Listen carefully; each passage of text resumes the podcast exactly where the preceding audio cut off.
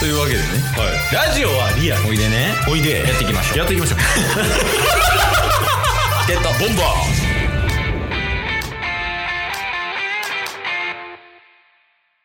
最近本読んだ？最近ね、うん。まあまあ読んでんすよ。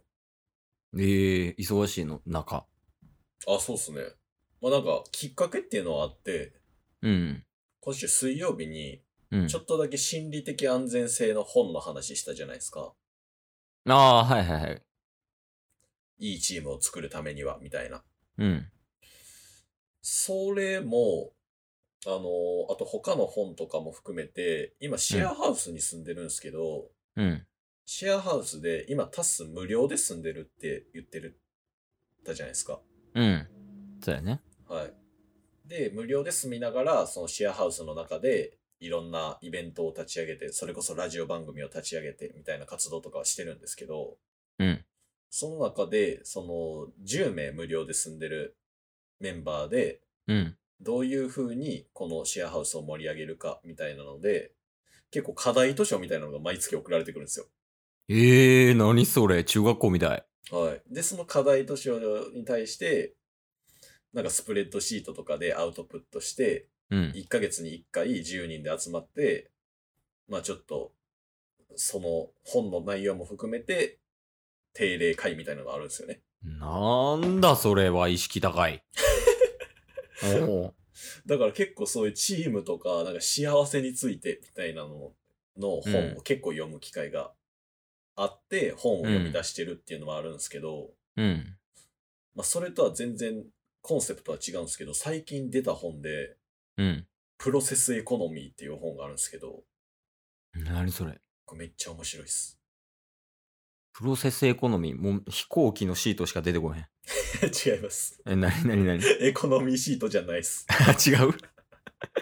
えなんなん？そのプロセスエコノミーって。いやもうなんか、あのー今はもう商売の仕方が変わってきてると。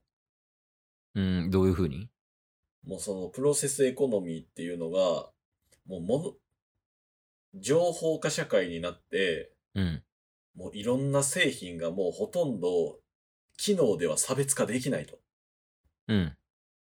情報もすぐ回ってくるからすぐ中国とかにパクられるとか、うん。美味しい料理とかもネットですぐわかるしってなると、うん。今何に価値があるのかっていうと、うん。そこに行き着くまでの物語。うーんクラウドファウンディング的なことかああ、まあそうっすね。うんそういう物語がああるみたいなこと？そうそう。そういう背景があってっていうところに共感するじゃないですか。うんクラウドファンディングも。だから、なんか今だともう商品をそのまま売るんじゃなくて、うん商品ができるまでの過程を見せるっていう販売の仕方をするとか、うーんあとはもう自分自身の物語っていうのをどんどんどんどん発信していって、行き着く先にゴールに向かって行き着いてるところにファンは共感してみたいなところうんの時代になってると。うーんなんかその話聞いてめちゃめちゃ面白いなっていう感じで、うん今読み進めてるっていう感じです。あ途中なんやねそうなんですよ。まあなんかその今の時代のあり方というかそうね。そういうのを書いてる本だからどんどんどんどんサービスのあり方も変わってくるんで、みたいな感じで、確かになって思うようになって、ちょっとずつ自分でもいろいろ自分の人生を発信していった方が今後の価値になるんかなとか考え出すようになりましお前タスじゃないな誰だ？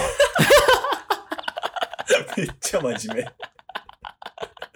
いやまあまあ話すけどね。チケボンでもこういう話するけどまあ表に出してないだけで。目。うんいやまあまあまあいいんじゃない、うん。ね時代がもう変わってるもんねそうなんですよ。なんかちょっと前までなんか匿名性の方が強いみたいなうんうんうんうん。あった気がするけどツイッターとかさそうやんうんうんいその SNS とかでねうん。はい。だけど特に思うよねその頑張る姿というかそうっすね。。どういうう物語があってみたいなとかうんうんうんうん。そういうところはまあ意識するようにはなるよね、まあ、特にラジオとかしてるとそうかもしれんそうっすね。うん結局、なんか僕らもラジオで100キロマラソンとかしてましたけど、その過程をみんなで共有して最後盛り上がるみたいなのもありましたしね。うん。いやし、なんか、根付くんかな？その、そういうのがあったよねっていう思い出話みたいなのにできるっちゃできる。ああ、そうですね。みんなで共有できますしね。うん。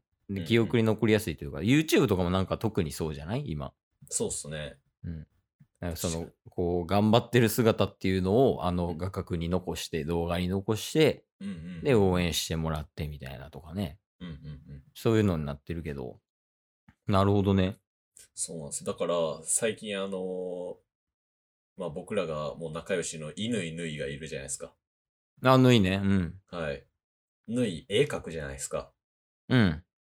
で、なんか、絵をもう作業用としてただただ配信していくみたいな。今までツイキャスとかあったんですけど、うん。ツイキャスよりももう完全に作業、ただ作業するだけみたいな。うん。であ、喋そったりとかせずにってこと？別に喋ることはできるんですけど、うん。もうただ作業してる姿を見に来る人とかがいて、それに投げ銭した,、したりとかもできるみたいなのがうん。結構できてきてるんですよ。もう作業者とかクリエイター向けのええライ,、ライブ配信みたいな。うん。これめっちゃいいと思うわ、言うたら、うん。やりますって。私もプロセスエコノミー読みますって言ってました。縫いにずっと押してたら。あいつほんまなんか、あれよね。誰の言うことでも聞くよな。確かに。めちゃくちゃいいねんけど、うんその、柔軟な考え持ってるの、持ってるというか、そうっすね。そうそう、いいんやけど、危険やからね、マジで。確かに。うん、まあでもそれは普通に映像編集とかしてて思うよね。今の時代なんか、動画編集できてちょっと当たり前みたいな雰囲気出てるやん。はいはいはいはいはえ、その時に、やっぱり見るもん。その、何かを作る時とかの、い。うんうん、うん。まあそのクリエイター視点というか、作業者視点で、うん、どういう風に作ってるんかとか、うんうんうん。なんかそっちの方が価値あるっちゃあるもんね、今。はいはいはい。うん。そうっすね。もうだから教材とかがもうね、山ほどある状態になってますからね。な、なんか、すごいよね。レッドオーシャンよね。確かに。うん。何この話？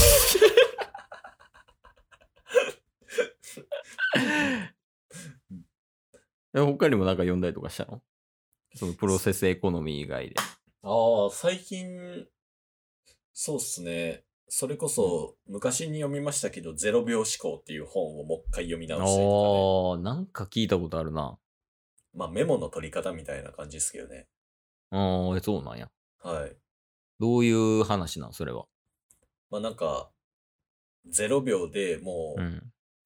ただただ横に並ぶ、横に置いた A4 用紙に、うん。もう1分以内に、一つの、まあ例えば、痩せたいとかっていう課題があったとして、痩せるためにはどうしたらいいのかっていうのをもう、その1分以内に全部書き出すっていう。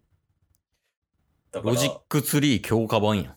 そうそうそう。だからそれを何回もやっていったら、知らん間にロジックツリーになってるみたいな。で、知らん間に、あの、論理的に考えることができてる。で、それを瞬間的にできるっていう脳の鍛え方ができるのが、この0秒思考みたいな。うんぎょあれやね、強制ギプスやね。ロジックツリーの。無理やり短く考えさせて身につかせるみたいな。うんうんうんうん。だからその時間かけてやるんじゃなくて、とりあえずブワーってやらしてみたいな。そうっすね。言って癖づかせるみたいな。イチロー選手みたいなやり方やな。へえ。あの人も言ってたでしょ。なんか、あの、人間の最大の強みは、あの、慣れって言ってたで。ああ。そのなんか、ないかに慣れさせるかみたいな。うんうん。自分のなんか生活に組み込ませるかが大事やみたいなって言ってた。はいはいはい。それを、の似たような感じなんやろうね。そのえーゼロ秒思考っていうのも。ちょっとそれも うん。取り入れようかなと思って。うん何を目指してるの？だから、二人ともやけどね。確かに。えもうもういいんじゃない？そうっすね。で、夜次、はい。次なんすか？ああ、いや、もう、つ明日の分、ケースの本紹介にしようか、じゃあ。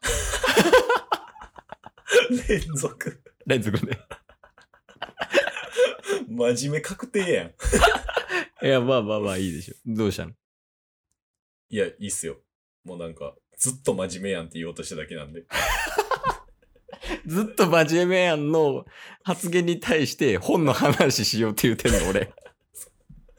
結局ずっと真面いや、まあまあまあ。一旦、明日で飛べ目。最後適当すぎる。今日も聞いてくれてありがとうございましたあ。りがとうございました。番組のフォローよろしくお願いしますよ。ろしくお願いします。概要欄に Twitter の URL も貼ってるんで、そちらもフォローよろしくお願いします。番組のフォローもよろしくお願いします。それではまた明日。番組のフォローをよろしくお願いします